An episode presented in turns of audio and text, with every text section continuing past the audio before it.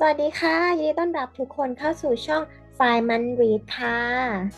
เป็นช่องที่จะมาแนะนำหนังสือหรือแหล่งบทความที่น่าสนใจทุกวันจันทร์และวันศุกร์ โดยวันจันทร์ของเรานะคะ จะเป็นธีมความรู้ที่มีประโยชน์ เพื่อเติมไฟในการทำงานช่วงต้นสัปดาห์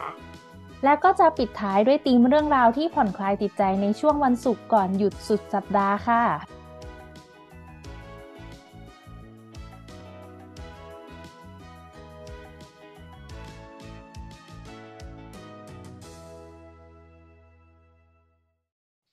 อรุณสวัสดิ์คุณผู้ฟังนะคะ กับเช้าวันจันทร์กันอีกแล้วค่ะ ไฟมันรีดเอ้ย วันนี้เป็นไฟมันตามอ่านค่ะ จากแหล่งอื่นนะคะ เราอยู่กันเดือนที่สองของปีแล้วนะคะ คือเดือนกุมภาพันธ์ค่ะ เดือนนี้เป็นธีความสุขความรักชีวิตนะคะ อันนี้จะเป็นเอ่อไฟมันตามอ่านเป็นอีพีที่ห้าแล้วนะคะ เราจะเป็นการนำแหล่งอื่นที่เราอ่านมาแชร์กับคุณผู้ฟังว่า นอกจากหนังสือจะไปอ่านอะไรกันดีบ้างค่ะ วันนี้ก็คือจะเป็นแหล่งที่จุ๊บแจงนำมาฝากนะคะ ขอต้อนรับจุ๊บแจงค่ะเย้สวัสดีค่ะทุกคนปรบปรบมือให้ตัวเอง โอเค วันนี้เป็นไงคะแหล่งอื่น แหล่งอื่นก็คิดว่าน่าจะมีคนรู้จักเคยติดตามมาบ้างแล้วแหละ เพราะแบบเหมือนรูปดิสเพย์ปก cover ใน Facebook จะแบบน่ารักตะมุตะมิมากเลย วันนี้ก็จะหยิบ เนื้อหาจากเพจรองเท้าแตะเหยียบดวงจันทร์มาเล่าให้ฟังนะคะ พิงค์เคยตามเพจนี้มาก่อนไหมไม่เคยแฮะเพิ่งรู้จักจากชุบรอชุบแชร์โอ้ยเขินไอ้เลขอยไปส่องสิขอไปส่องสิคือแบบเราอะเคยตามเขามาพักหนึ่งแล้ว เพราะว่าตอนก่อนว่าแบบเออวันนี้เราจะเอาอะไรมาเอาอะไรมาเล่าดีนะเราก็แบบไปคุยคุยที่เราเคยตามมา แล้วก็แบบเอออันเนี้ยเรากดไลค์ตั้งนานแล้วนี่หว่า แล้วก็เลยหาสตอรี่ที่เป็นเกี่ยวกับความรักละกันเนาะให้เข้ากับธีมเดือนกุมภาพันธ์นะวันนี้เราก็เลยได้เรื่องเรื่องหนึ่งจากเพจรองเท้าแตะเหยียบดวงจันทร์คือเขาไม่ได้มีแค่เพจ Facebook ในบล็อกดิก็มีเหมือนกันนะคะ ทุกคนไปติดตามได้ทั้งสองช่องทางเลย เขาก็จะแบบโพสต์เกี่ยวกับเหมือนเหมือนแต่งนิทานนะพิงค์บางทีรู้สึกว่าเหมือนพอเราโตอืมโตขึ้นเราอ่านนิทานก็สนุกดีเหมือนกันเนาะไม่ใช่ดิรู้สึกแบบผ่อนคลาเอยอ เบาเบาสมอง เออ มันก็จะมีแบบนิทานหลายเรื่องเลยลองไปตามกันได้มีแบบมีเรื่องนิทานดวงจันทร์ทานตะวันและผู้หญิง แม่น้ำกับการแสวงหา อะไรแบบเนี้ย แต่วันนี้จะมาเล่าไม่ใช่เรื่องนี้ จะเล่าเรื่องนิทานวานเกยตื้น เพราะว่าชอบเพลงวานเกยตื้น โอ้ยไม่เกี่ยว เกี่ยวดีไหมเออเออเออเป็นเพลงเป็นเพลงที่ฟังง่ายดีอาจจะง่ายเหมือนเรื่องที่จุ๊บจะเล่า เออเป็นเรื่องย่อยง่ายดี แต่ว่า เอออาจจบอาจจะไม่แฮปปี้เท่าไหร่พรุ่งนี้สิบสี่กุมภาแล้ว เศร้าก่อนเศร้าเฮ้ส่งยท้ายดึงเอดราม่าอดึงดราม่า ก็คือเรื่องที่เขาก็จะเล่าแบบว่า เออกันละครั้งหนึ่งนานมาแล้วนะ ท้องทะเลที่กว้างใหญ่แห่งหนึ่ง มีวาฬหนุ่มตัวหนึ่งที่แบบว่ายน้ำอย่างมีความสุขอยู่อะไรแบบนี้นะ แล้วก็แบบอยู่กับพ่อแม่อยู่กับครอบครัวอย่างมีความสุขเลย แต่วันหนึ่งที่ขณะว่ายน้ำเนี่ย มันดันมีพายุลูกใหญ่แล้วพัดมันออกไปไกลจากที่มันอยู่กับครอบครัว ก็เลยออกไปอยู่ อยู่ตัวเดียวข้างนอกไปมันก็เลยว่ายน้ำไปที่เกาะแห่งหนึ่ง พอดีในเกาะแห่งนั้นอะ มันได้ยินเสียงเพลงของผู้หญิงคนหนึ่งร้องเพลงเพราะมาก ก็เลยแบบว่ายน้ำไปที่เกาะแห่งนั้น แล้วก็พบเจ้าหญิงที่เป็นมนุษย์แบบว่าสวยมาก แล้วก็แบบประมาณว่าตกหลุมรักละกัน แล้วก็เห็นว่าผู้หญิงคนนั้นอะเหมือนแบบเรือเขาอับปางแล้วเขาก็ติดเกาะอยู่ในนั้น มันก็เลยเลือกที่จะแบบว่ายน้ำอยู่แถวๆนั้น ฟังเจ้าหญิงร้องเพลง แต่แล้วมันก็มีวันหนึ่งมันมีโจรสลัดมาที่เกาะทิ้งแล้วก็จับตัวเจ้าหญิงไป มันก็เป็นห่อืวมงว่ายน้ำตามโอ้ยสงสารทำไมเขาเออนั่นแหละแล้วมันก็แบบว่ายน้ำตามไปเรื่อยๆแบบไม่ถอดใจไม่ว่าเรือจะไปถึงไหนแค่ไหน เป็นเดือนเป็นปี มันก็ยังแบบว่ายตามเรือลำนั้นน่ะ มันจะแบบอยากจะช่วยเจ้าหญิงจากโจรสลัด จนกระทั่งวันหนึ่งอะ มันก็แบบพุ่งตัวเข้าไปที่เรือได้พอดีตู้มแล้วมันก็เข้าไป ปรากฏว่ามันพบว่าตัวเองอะ พุ่งตัวเข้าไปเนี่ยคือมันแบบเกยอยู่บนทะเลทรายแล้วนะมันไม่ได้อยู่บนไม่ได้อยู่ในท้องทะเลแล้เอ้าวแล้วมันก็แบบเอ้า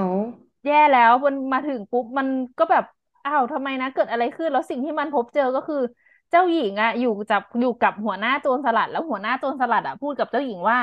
เจ้าทำได้ดีมาก สามารถล่อวาฬตัวใหญ่มาถึงเมืองนี้ได้โดยที่พวกข้าไม่ต้องออกแรง เจ้าหญิงบอกว่าแรข้างมาก เออ เจ้าหญิงบอกว่าข้าบอกท่านแล้วว่าวาฬตัวนี้มันชอบฟังข้าร้องเพลง ขนาดข้าหลบหน้ามันมันยังว่ายวนเวียนเพื่อฟังเพลงของข้า นี่นึกไม่ออกเลยว่าเสียงจะเจ้าร้องไห้ มันพูดเบอร์ไหนวะเนี่ย เราก็พูดแบบตลกของเรา เสร็จแล้วทีนี้เจ้าหญิงก็บอกว่าไปเถอะไปหาพ่อค้ามาซื้อมันแล้วเอาเงินไปจัดงานแต่งงานของเราดีกว่าอุ้ยแล้วหัวหน้าโจรสลัดนะคะเจ็บปวดก็จูงมือกับเจ้าหญิงและหายไปในตลาดค่ะ เช้าวันรุ่งขึ้นนะวานมันก็ยังส่งเสียงร้องเรียกหาเจ้าหญิงแบบอยากเห็นหน้าเป็นครั้งสุดท้ายอะพิง ก่อนที่จะแบบสิ้นลม แล้วในระหว่างไม่นั้นฟังแล้วเศร้าเว้ยแล้วในระหว่างนั้นก็มีแบบชาวประมงเดินมากับเด็กน้อย เด็กน้อยก็เลยถามว่า ปู่วานตัวนั้นมันร้องทำไม ปู่ก็ตอบว่าใครจะรู้มันคงร้องให้ช่วยมั้งเสร็จแล้วเด็กน้อยก็บอกว่า แล้วทำไมวาฬตัวใหญ่ถึงมาอยู่บนชายหาดได้ล่ะ ชายชรามองที่วาฬหนุ่มแล้วก็เลยตอบว่า มันก็คงเป็นแค่วาฬที่หลงทางจนลืมทางกลับบ้านเท่านั้นเองจบ โอ้ยน่าสงสารก็คือก็ไปคือผิดบ้านก็คือหาบ้านผิดหลัง ก็คือเรื่องนี้นะคะก็คือคนแต่งก็ได้แรงบันดาลใจมาจากเพลงวานเกยตื้นนั่นแหละ นี่ก็เลยแบบไปเปิดเนื้อเพลงเอ้ยมันยังไงนะเนื้อเพลงเฮ้ยมันใชก็พอร้องอ่ยู่นะ มันคือเพลงเศร้านะแต่ทำนองมันดูแบบเพลินๆมุ้งมิ้งนอกกับตอนฟังใช่อะไหมไม่ได้สังเกตว่ามันเศร้า คุณโดนหลอกแล้วจริง เหมือนวานที่โดนหลอกมัวแต่ฟังเจ้าหญิงร้องเพลงนะคะสรุปจบเศร้าอะพิงก็แบบไม่อยากฟังแล้วเอ้ยก็จะเป็นแบบนิทานที่แบบอ่านเพลินๆของเพจรองเท้า แตะหยิบเหยียบดวงจันทร์มันจะเป็นสไตล์เนี้ยแหละที่จะแบบมีตัวละครนู้นนี้นั้น อยู่เรื่อยๆ อันนี้ก็เปิดมาด้วยเรื่องราวของความรักเศร้าๆ ของวานเกยตื้นละกันนะคะ แล้วก็ มีอีกเรื่องหนึ่งที่อยากมาเล่าให้ฟังเรื่องนี้จะแบบไม่ได้เกี่ยวกับความรักเท่าไหร่ แต่ว่า เป็นเรื่องที่แบบอ่านแล้วแล้วรู้สึกแบบได้พลังใจผิง เรื่องนี้ตอนแรกเห็นชื่อเรื่องอะไม่ได้สนใจเลยเพราะชื่อเรื่องมันรู้สึกธรรมดามาก แต่ก็แบบเห็นมันยาวดีเลยลองอ่าน อันนี้ก็จะเป็นอีกบทความหนึ่งของเพจนี้อะพิงชื่อว่านิทานพายุทะเลทรายอะชื่อเรื่องมันก็เฉยๆไหมอืมพายุอืมอืมทะเลทรายอืมแล้วไงอะอืม ก็คือเนื้อเรื่องมันค่อนข้างยาวก็เลยแบบอะลองอ่านดูเผื่อมันจะมีอะไร เขาบอกว่ากาละครั้งหนึ่งนะณทะเลทรายแห่งหนึ่งที่แห้งแล้งมาก ผู้คนมันแต่มันมีความเชื่อของคนในนครทะเลทรายเนี่ยว่า ทางทิศเหนือของนครแห่งนี้ เป็นดินแดนที่ศักดิ์สิทธิ์นะมีเทพธิดาทะเลทรายสถิตอยู่ที่วิหารศักดิ์สิทธิ์วิหารนี้นะทำมาจากหินอ่อน แล้วก็มีเครื่องเพชรนินจินดามากมายเลย ถ้าใครไปถึงที่เนี่ย จะไปขอพรได้ แล้วก็จะเป็นบุคคลที่มีความสุขตลอดไป แล้วก็จะได้ มอบสิ่งของล้ำค่าจากวิหารเนี้ย เป็นรางวัล แล้วมันก็จะเป็นแบบเหมือนเป็นความเชื่อของคนกลุ่มเนี้ยที่นนครทะเลทราย ทีนี้ทุกๆปีมันก็จะมีคนพยายามเดินทางไปทางทิศเหนือนั้นนะผิง แต่ว่าคนที่ไปอืมแล้วไม่มีใครกลับมาเลย นี่มันหลุมเอาดำปะเนี่ยก็คือเหมือนแบบคนที่ไปแบบเขาบอกว่าทางที่จะไปถึงวิหารได้เนี่ยต้องรีบไปตามเส้นทางนั้นก่อนที่มันจะหายไป เพราะระหว่างที่เดินอะ มันจะมีพายุทะเลทรายมาอยู่เรื่อยเลย เส้นทางมันจะหาย ทีนี้แต่ละปีที่อืไปอะมคนที่ไปก็น้อยลงน้อยลงเรื่อยๆ เพราะว่าแบบไม่มีใครกลับได้กลับออกมาน่ากลัวมากอืมแต่แล้วทีนี้เขาก็เล่าอืมถึงมีคนที่ไปอยู่ชุดหนึ่งก็คือจะเป็นชายหนุ่มผู้ยากไร้ที่แบบแต่งงานกับหญิงสาวเหมือนเขารักกันอะแล้วก็แบบเหมือนผู้ผู้หญิงจะถูกคุมถุงชนก็เลยหนีตามผู้ชายมาแต่เขารักกันมากไง แต่ผู้ชายไม่มีตังค์ไม่มีจะกินอะพิงค์เขาก็แบบ ไปเสี่ยงโชอืมคไปทิศเหนือกันเผื่อไปนู่นเจอเทพธิดาวิหารจะได้มีอืมอืมเงินทองใช่ไหมระหว่างเดินทางอืมเขาก็ไปเจอคนอื่นอีก เจอผู้เฒ่าคนนึงที่อยากไปเหมือนกัน แล้วก็เจอคนกลุ่มเล็ก ๆ ระหว่างทางที่เดินไปมันเจอพาอืมยุทะเลทราย อยู่เยอะมากเลยทำให้สุดท้ายแล้วบางคนก็มีเสียชีวิตบ้าง ถอดใจบ้างหนีกลับบ้าง สุดท้ายเหลือเพียงแค่สี่คนที่ยังเดินทางไปอยู่ ก็จะมีคู่รักคู่นั้นแหละ มีผู้เฒ่าแล้วก็มีนักรบหนุ่ม อีกหนึ่งคนมีนักรบด้วย ทีนี้ระหว่างที่ไปจะถึงแล้วหรือเจอพายุทะเลทรายลูกสุดท้าย ที่แบบเป็นพัดลูกที่แบบใหญ่มากตั้งแต่เดินทางมา อันนี้ก็คือแบบมรสุมที่สุดในชีวิตแล้วทั้งหมดตัดสินใจที่จะแบบฝ่าไปให้ได้ เสร็จแล้วทีนี้ พวกเขาก็ผ่านมาได้ แต่กลับไม่ได้มุ่งไปทางทิศเหนือ กลายเป็นทางทิศตะวันออกที่ไม่ได้ตั้งใจไอ้ที่ผ่านมาทั้งหมดเนี่ย เอาไม่ใช่ทิศเหนือว่ะฮะ แล้วทีนี้มันก็เลยแบบเป็นปัญหามีนักรบอะพูดขึ้นว่า เรากำลังหลงทางต้องรีบไปทางทิศเหนือต่อก่อนเส้นทางจะหายไป แต่ชายหนุ่มที่มากับคู่รักบอกว่า ไม่ค่ะไม่ไปทางทิศเหนือแล้วมันอันตรายเกินไปเพราะเขาฝ่าพายุทะเลทรายไปเยอะมาก แล้วก็มีนักรบก็ตอบกลับมาว่า เฮ้ยเราตั้งเป้าหมายไว้ที่วิหารเพื่อความสุขและสมบัติหากไปแบบไปไม่ถึงเราก็ล้มเหลวอะดิแต่แล้วชายคนนั้นเขาก็แบบหันไปมองไปมองคนรักที่เขากำลังป่วยอะเดินทางมาไกลแล้วก็ป่วยด้วย ไม่ค่ะไม่อยากเสียใครไปอีกแล้วชายหนุ่มบอกว่าอย่างนั้น แต่ว่านักรบอะไม่ยอมไม่แบบไม่พูดต่อเก็บข้าวของแล้วเดินไปเลย เป็นตามสไตล์นักรบ ฉันจะไปทิศเหนือ ส่วนชายหนุ่มมองแฟนสาวที่กำลังป่วยแล้วก็แบบขอโทษอะพี่ประมาณว่าเฮ้ยขอโทษที่พามาลำบากแล้วยังล้มเหลวอีกอะไรอย่างเงี้ยคนอย่างฉันไม่อืแข็งแกร่งไม่มแข็งแกร่งเท่ากับเขานักรบอะจึงเอาพรแห่งความสุขและอืสมบัติมล้ำค่ามาไม่ได้หญิงสาวร้องไห้และยิ้ม เธอไม่ได้ตอบกลับแล้วก็ไม่ได้โทษชายหนุ่ม แต่ก็แสดงออกถึงแววตาว่าแบบเออไม่เป็นไรนะเธอ เสร็จแล้วผู้เฒ่าผู้นั่งดูเหตุการณ์สนทนาเนี่ยทั้งหมดก็บอกว่า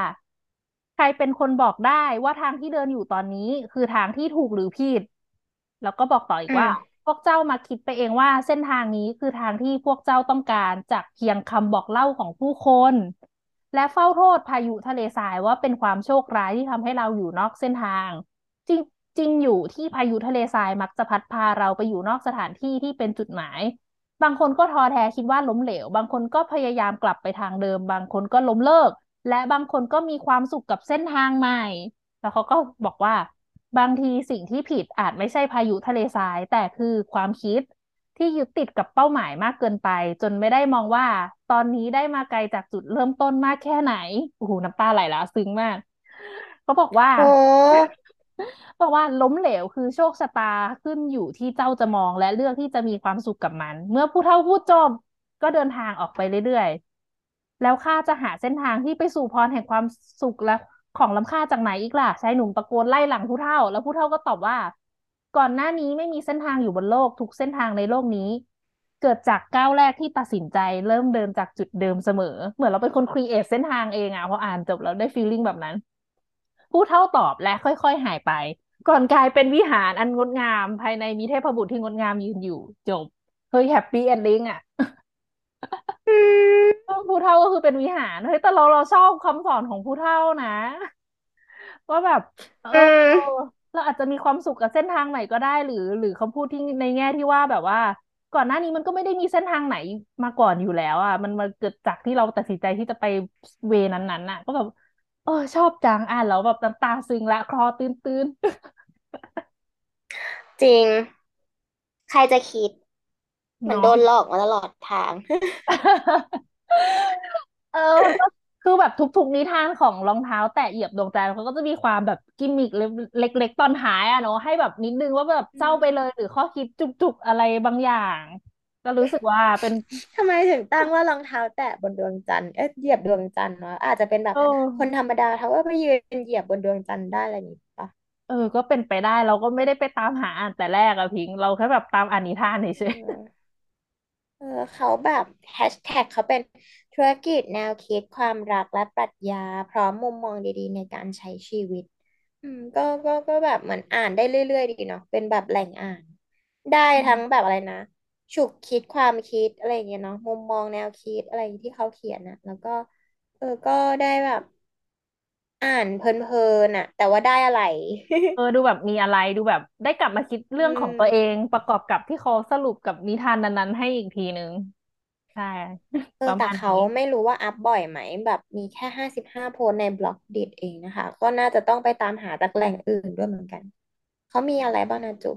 มี Facebook Page ชื่อรองเท้าแตะเหยียบดวงจันทร์แล้วก็มีบล็อกดิรองเท้าอืแตะเหยียบดวงจันทร์มแต่ก็ไม่ไม่เห็นอืเขาอัพมาพักหนึ่งมไม่รู้เขาอาจจะคัมแบ็กหรือเขาอาจจะยุ่งอยู่ก็ได้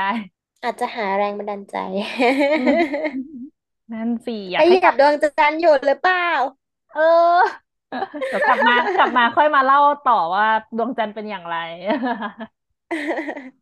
โอเคค่ะ วันนี้นะคะเป็นไฟล์มันตามอ่าน EP ศูนย์ห้านะคะ จากแหล่งอื่นคือ เพจนะคะ หรือว่าบล็อกดินะคะ ชื่อว่า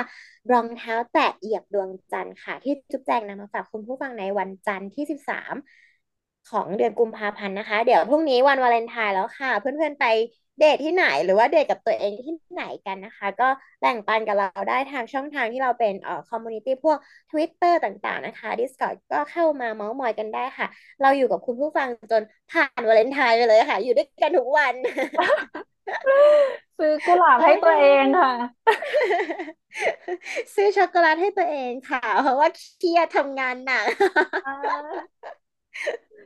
โอเคค่ะ วันนี้พิงกับจุ๊บแจนนะคะ ไปแล้วค่ะ เดี๋ยววันที่สิบเจ็ดเราเจอกันแหล่งอื่นกันอีกแหล่งนะคะ เดี๋ยวพิงเอามาฝากค่ะเจอกันวันศุกร์ค่ะ บ๊ายบายบายบายค่ะ หากเพื่อนๆชอบเนื้อหาที่เราอ่านและนำมาเล่าให้ฟัง อย่าลืมกดปุ่ม subscribe กดไลค์แล้วก็กระดิ่งแจ้งเตือนด้วยนะคะ นอกจากนี้ยังสามารถติดตามพวกเราได้ที่ Twitter FRI MON Read เพจ Facebook FRI-MON Read และพอดแคสต์ช่องทางต่างๆ ตามลิงก์ด้านล่างเลยนะคะ ขอบคุณที่ติดตามค่ะ